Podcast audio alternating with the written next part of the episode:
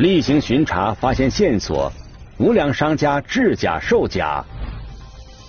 我们在搜查他这个窝点的时候呢，当时也围了很多人上来。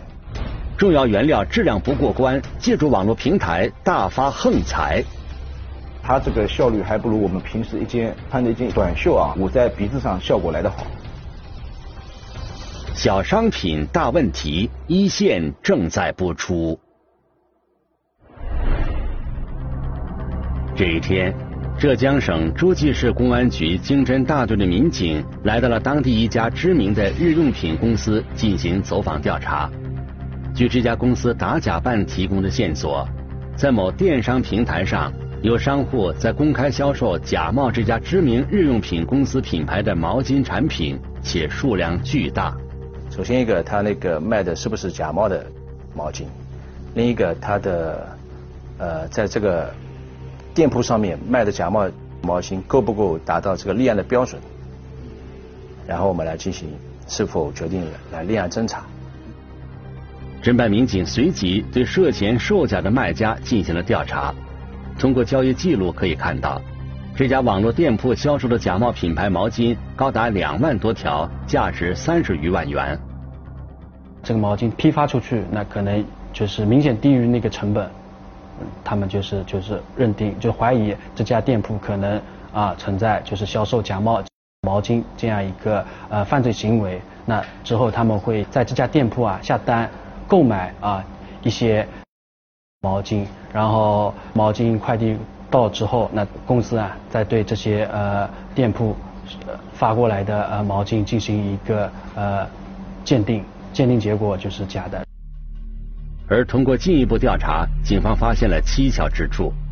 这家店铺登记的卖家信息显示，店主是一个已经60多岁的男子，且此人长期在家务农。当时我们就怀疑年纪就是这么大，是不是他自己在操作，就是在那个运作这个店铺？我们对此也产生了怀疑。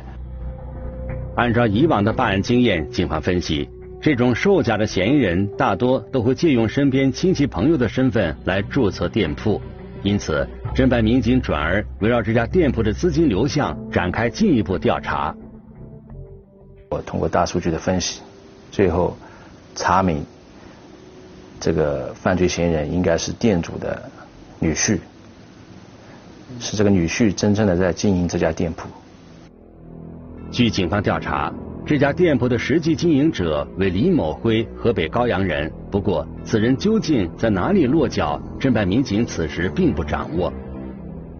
他们的村子跟我们南方的村子不太一样，我们南方的村子相对比较聚集，他们是一排一排一排的。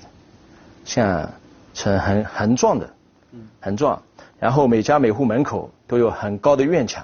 这个村子就是门牌登记都没有很规范，就是家家户户上面都没有门牌，那我们无法确定就是到底李辉是哪一户人家。我们也怕打草惊蛇，然后呢在附近呢进行了蹲点。侦办民警只能采取蹲守的方法。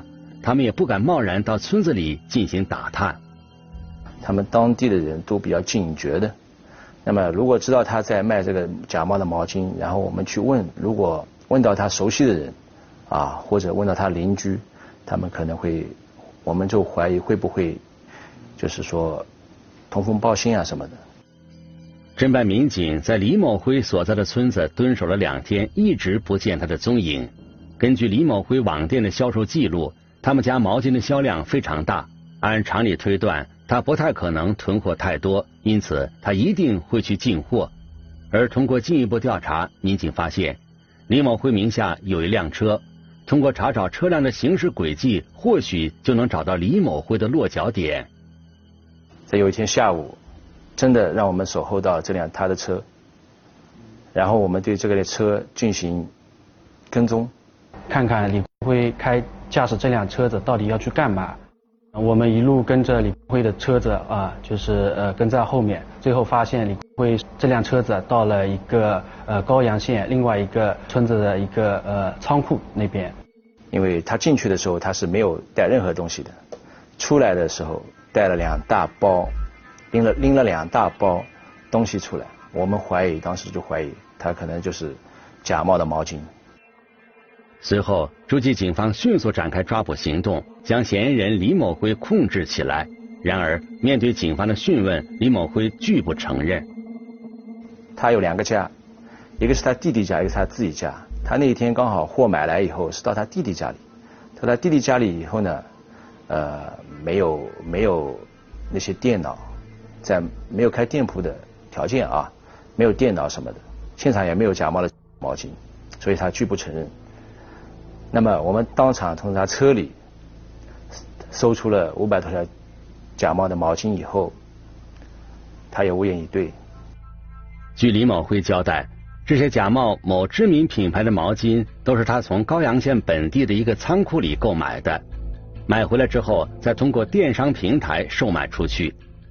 我们立马去犯罪嫌疑人购买毛巾的那个地方，去搜查，然后一进门，里面是一个很大的仓库，像露天仓库一样，很大的仓库，里面密密麻麻摆满了各种假冒的毛巾。还有好几个工人正在工作，他们对我们的到来完全没有任何的警觉，还是在自己那边在工作。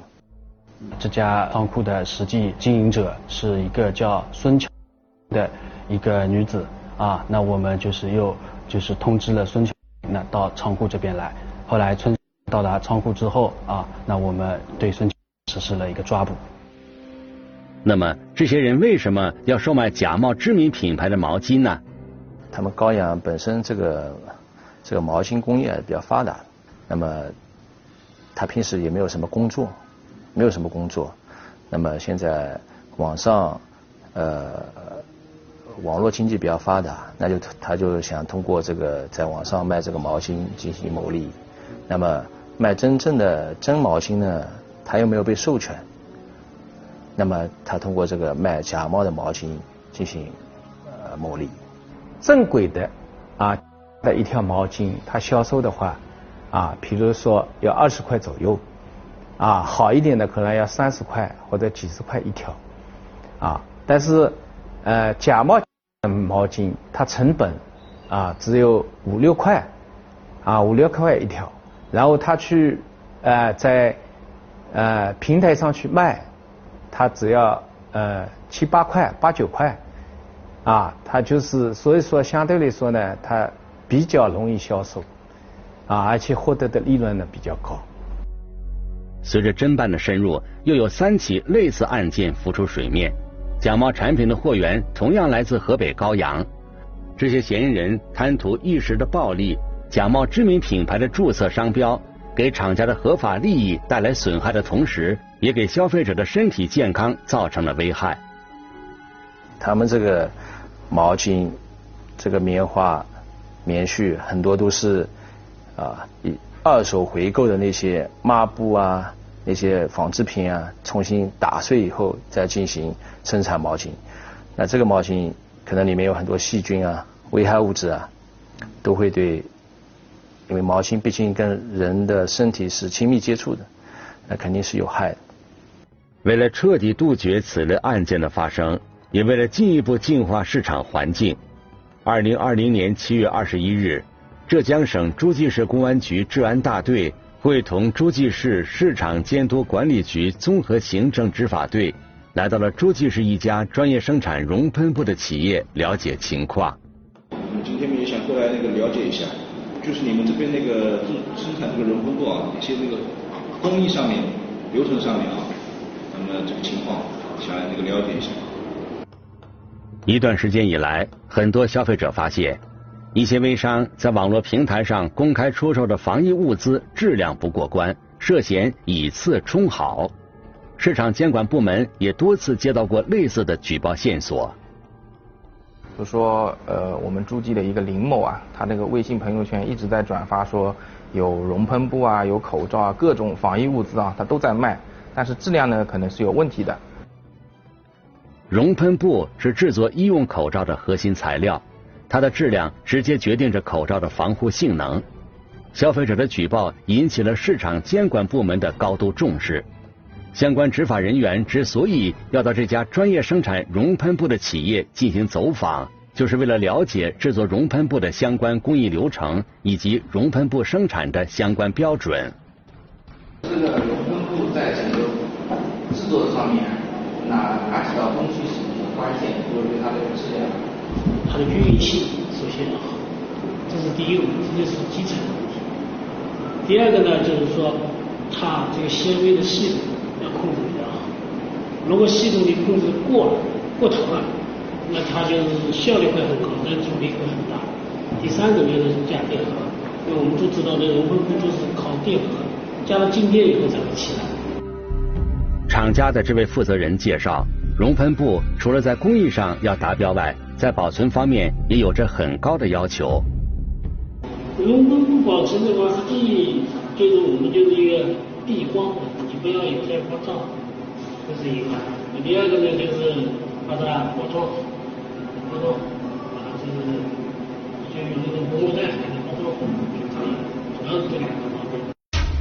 执法部门的工作人员一边对熔喷布的相关情况进行了解，一边对案件展开了初步的调查。警方首先传唤了涉嫌在网络平台上销售劣质熔喷布的林某。刚开始的话，他也是一直在避的啊，也一直都是不谈，就是说一直在发，但是也没有做成。 啊，之后嘛，我们在那个随着那个调查的深入啊，我们发现他其中有一单这个出售熔喷布的这个生意啊，是卖到诸暨枫桥杨某这边的啊。那么我们就联系了这个杨某。事有凑巧，杨某刚好准备报警，因为他发现自己从林某那里买来的熔喷布根本就做不了口罩。市场监管局啊，就联系了这个杨某。 那么到了他的那个仓库，对这批货进行了那个取样啊，那么鉴定之后，他那个过滤效率呢，仅为那个12.9%。那么过滤效率为12.9%，这是个什么概念？如果做成口罩，可以达到什么样的防护效果呢？首先啊，那么他自己也交代，他生产这些熔喷布呢，都是用来制作口罩的。 第二点，那么我们对它的这个熔喷布啊，都进行了在这个民用口罩和医用口罩上的鉴定，那么都是不达标的。它这个效率还不如我们平时穿着一件短袖啊，捂在鼻子上这个效果来得好。警方对林某采取了强制措施，不过据林某反映，他确实不知道这批熔喷布的最初货源来自哪里。 因为这批货在到达他手中之前，已经经过了好几层中间商。那么这批货究竟是从哪里来的？那么我们就通过这个杨某，那么他向我们提供了当时送货司机的驾驶证、电话号码。他那边发货的人跟收货的人，他肯定要知道是哪个驾驶员把货运过来，比方联系的。最终，诸暨警方了解到，这批劣质熔喷布是从江苏泰州的一家工厂发出的。 到了泰州的当天晚上，我们就对那个司机孙某进行了抓捕。啊，到案之后，那么孙某交代，他运到诸暨的这一吨熔喷布啊，是一个叫朱某的，那么指使他那个运过来的。警方很快将朱某抓获。据朱某交代。 他很清楚这批熔喷布的质量很差，不过这批熔喷布并不是他生产的，而是从一个叫做蔡某的人那里购买来的。掌握这个线索之后嘛，又对这个蔡某啊的一些那个身份信息进行了核查、分析啊。那么他当时是在上虞的当地的一家生产熔喷布的企业里面指导工作，给他们调试机器。 那么我们这边组织民警，那么对这个到上虞对这个蔡某进行了抓捕。审讯出来，他交代了，就是说他这个机器设备都在那边。他后来就带着我们从上虞直接赶到他那个老家涟水县。嫌疑人蔡某归案后，带领侦办民警来到了自己生产劣质熔喷布的工厂。侦办民警难以想象。这些熔喷布就是在这样的环境下生产出来的。啊，它这个工厂是在比较偏僻的一个地方，它那个工厂旁边呢，就是环境也是比较恶劣的啊。周边呢就是养鸡养鸭这种养殖场，哎，那么它的厂房嘛就是一个简易工房，里面也是很脏的啊。熔喷布制作好的这种熔喷布也是随地都乱堆着的。 包括制造熔喷布的这种原料聚丙烯，都是裸露的堆放在那个厂房门口的。嫌疑人蔡某对于生产熔喷布的工艺流程非常熟悉，被抓时还在给其他的工厂做技术指导。然而，他对于自己生产的熔喷布的质量却放任不顾。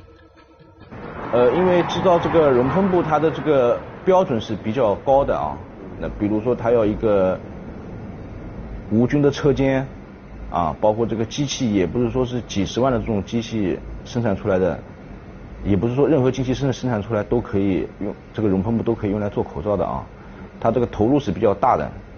那么像我们正规的一些企业，它制造这个熔喷布的设备啊，都是要上千万的。那么蔡某的这个厂的总共投资啊，也才那个20多万啊，所以说它这么一个设备生产出来的 熔喷布质量上肯定是不达标的。蔡某的工厂不仅环境不达标，甚至连制作熔喷布最重要的一步工艺都给省略了。他那个设备呢是二手买来的啊，然后这个设备它缺少了最重要的一部分，就是熔喷布它有最后一道工序，它是要把注电极，就是有了电那个 静电之后，这个熔喷布它的过滤效率才能达到做口罩的标准啊。但是它这个因为这步呢比较难，它就把这个注静电这一步的过程它给去掉了。它只是做出了熔喷布的样子，但是最重要的一步它是没有的。即便这样，蔡某在对外销售时一再宣称自己的产品没有问题。我就是跟他们说这个布是没问题的。 然后他们也知道我们布是什么质量，因为他们都验过货的。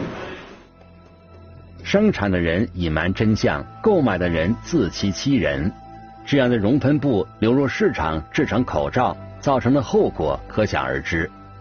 据蔡某交代，他之所以做熔喷布的生意，是因为在疫情的特定环境下，做熔喷布利润非常丰厚。疫情之前，熔喷布的市场价是1吨2万元左右。 而疫情发生之后，熔喷布的市场价最高时曾达到了70万元一吨。作为它这个生产成本来讲的话，它正常的话就是5、6万一吨左右啊。因为市场当时的时候原料什么的都涨了，但是它销售的金额价格的话就是在17、8万、20万左右。然后通过倒手到我们诸暨的话，已经到了50万。据悉， 案件的相关被告人分别被诸暨市人民法院判处2年至4年不等的有期徒刑，并处罚金。结婚30余载，老夫妇突然反目。他人是一个叫刘娟的女的在和他耍朋友，情愫终长，深陷其中，以为找到真爱。然后就是迅速很火热的就打对了。 谁料想，两情相悦的背后竟然暗藏阴谋，爱的迷局一线正在播出。在四川省雷波县，有一位名叫林永华的老大爷，今年已年逾70旬。在街坊四邻的眼中，林永华原本是一位有头有脸、吃穿不愁的成功人士。我是个工程噻，搞建筑。 我以前也真的有个工作噻，我退休的时候呢，我朋友搞工程，我就帮他管噻，管理自己包嘛，搞房间。不仅做工程、搞开发，林永华还曾在雷波县城开了一家旅店，1年下来收入非常可观。一般是3至4个月嘛，就可以挣个几万噻。林永华和老伴儿结婚已经30多年了，一直都是老伴儿主内，他主外。 儿女们也都大了，各自另立了门户，一家人的日子也算过得去。可谁成想，这样的日子并没有能够持续下去。如今的林永华欠了一大笔外债，为了还债，只能天天起早贪黑，拖着年迈的身子，在雷波县一所中学的食堂里打工。为什么会有这样的变化？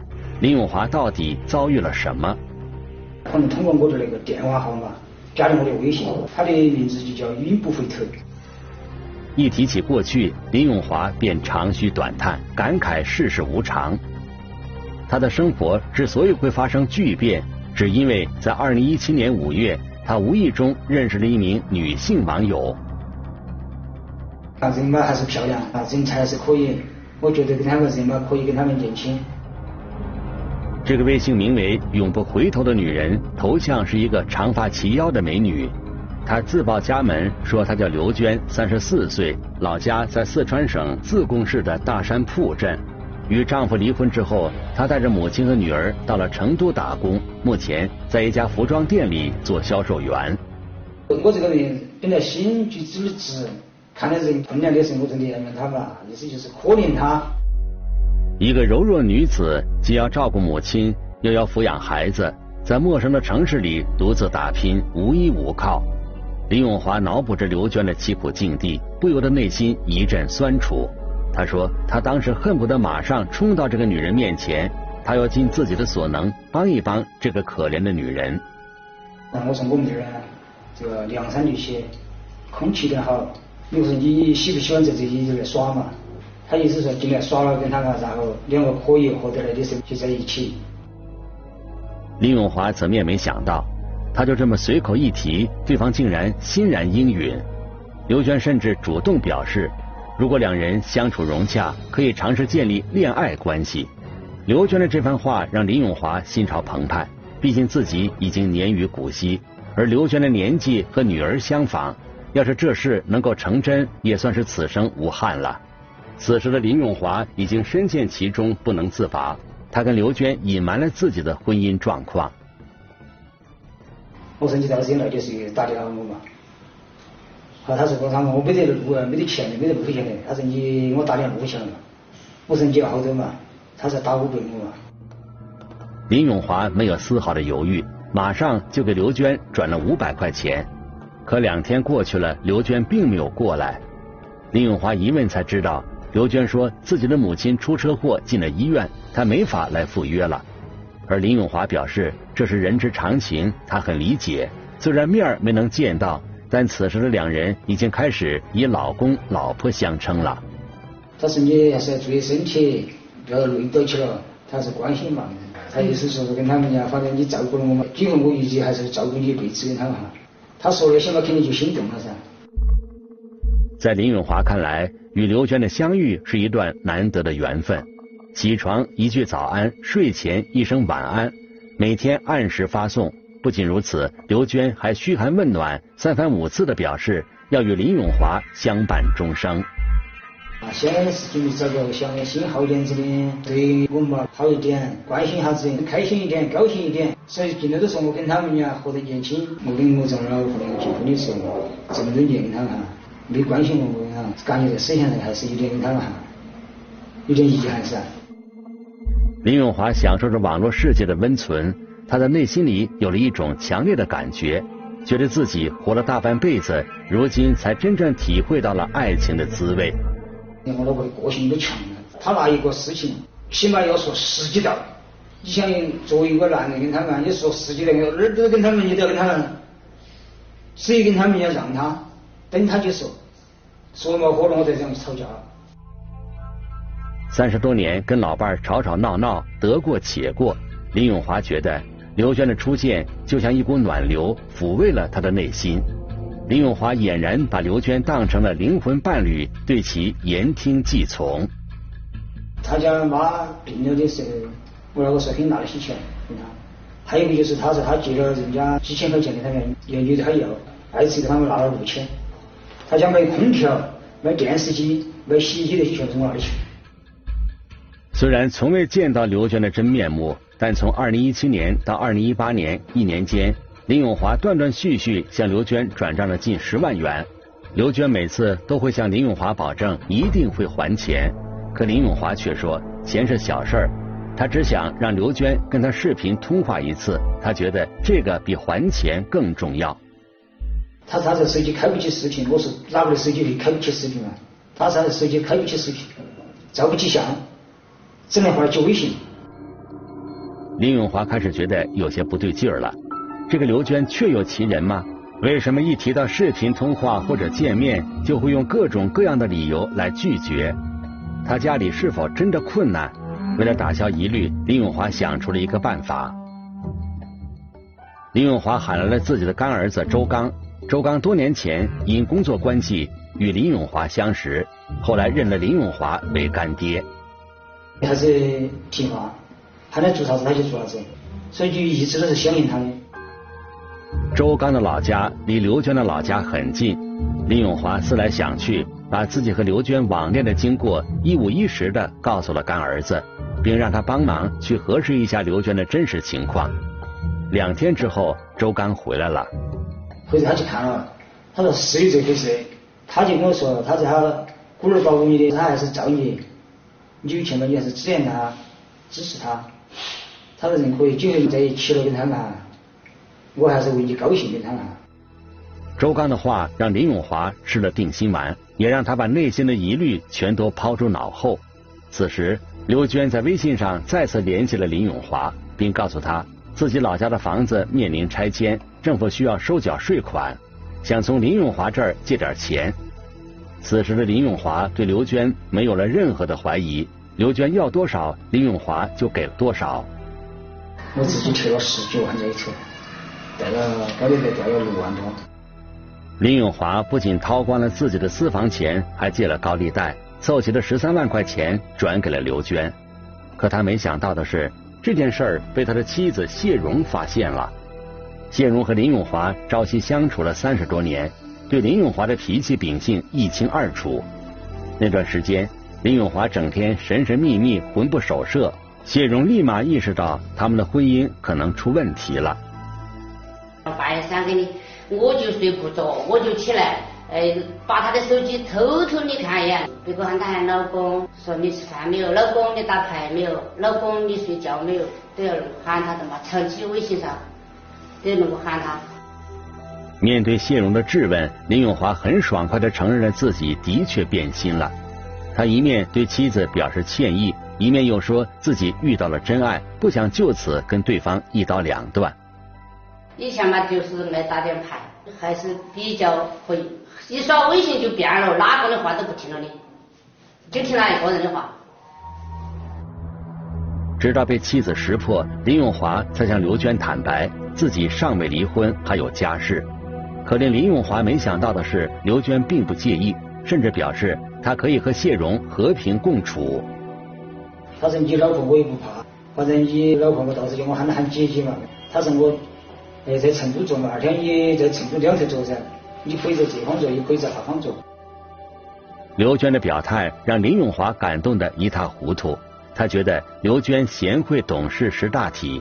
此后，他依然和刘娟保持着联系，对妻子则是不闻不问。他跟别个耍朋友，他一点我知道，他悄悄的背着我，没有离婚嘛，现在是你咋我可以离嘛，老都老了，现在不理他嘛就行了嘛。谢荣虽然心有怨恨，但最终选择了忍气吞声。她还试图说服丈夫悬崖勒马，及时止损。在她看来，这个刘娟一定是个骗子。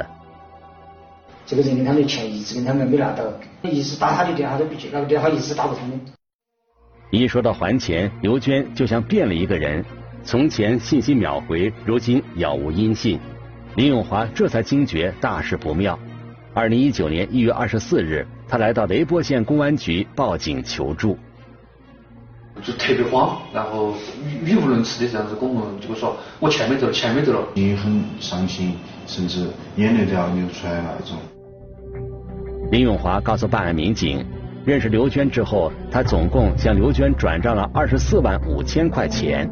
然后我们就对他的。这个银行卡的交易流水，还有微信的这些交易记录进行了一个核实。办案民警将林永华提供的每一笔转账记录都进行了核查，发现收款方并非刘娟，而是一个名叫周全庭的男子。我们就把周某某这个人的信息拿给这个林某看，林某一看就瘫坐在我们这个办公室的椅子上，精神已经有点恍惚了，觉得很难以相信，很难置信这种个现实点放弃的。一看到周全庭的照片，林永华只觉得双脚发软，因为眼前的这个男人他再熟悉不过了，这个人正是他掏心掏肺、百般信赖的干儿子周刚。他确定这个就是他干儿子，一模一样。我们当时就问他，你谈那么久的这个女朋友，会不会一直就是会和你干儿子在谈？此时的林永华备受打击，一脸茫然。办案民警立即对周全庭展开了调查。我们经过前期这个大量的侦查工作以及摸排工作之后，确定了这个周全庭他的轨迹。经查，周全庭目前居住在泸州市合江县的一家宾馆内，办案民警立即展开了抓捕。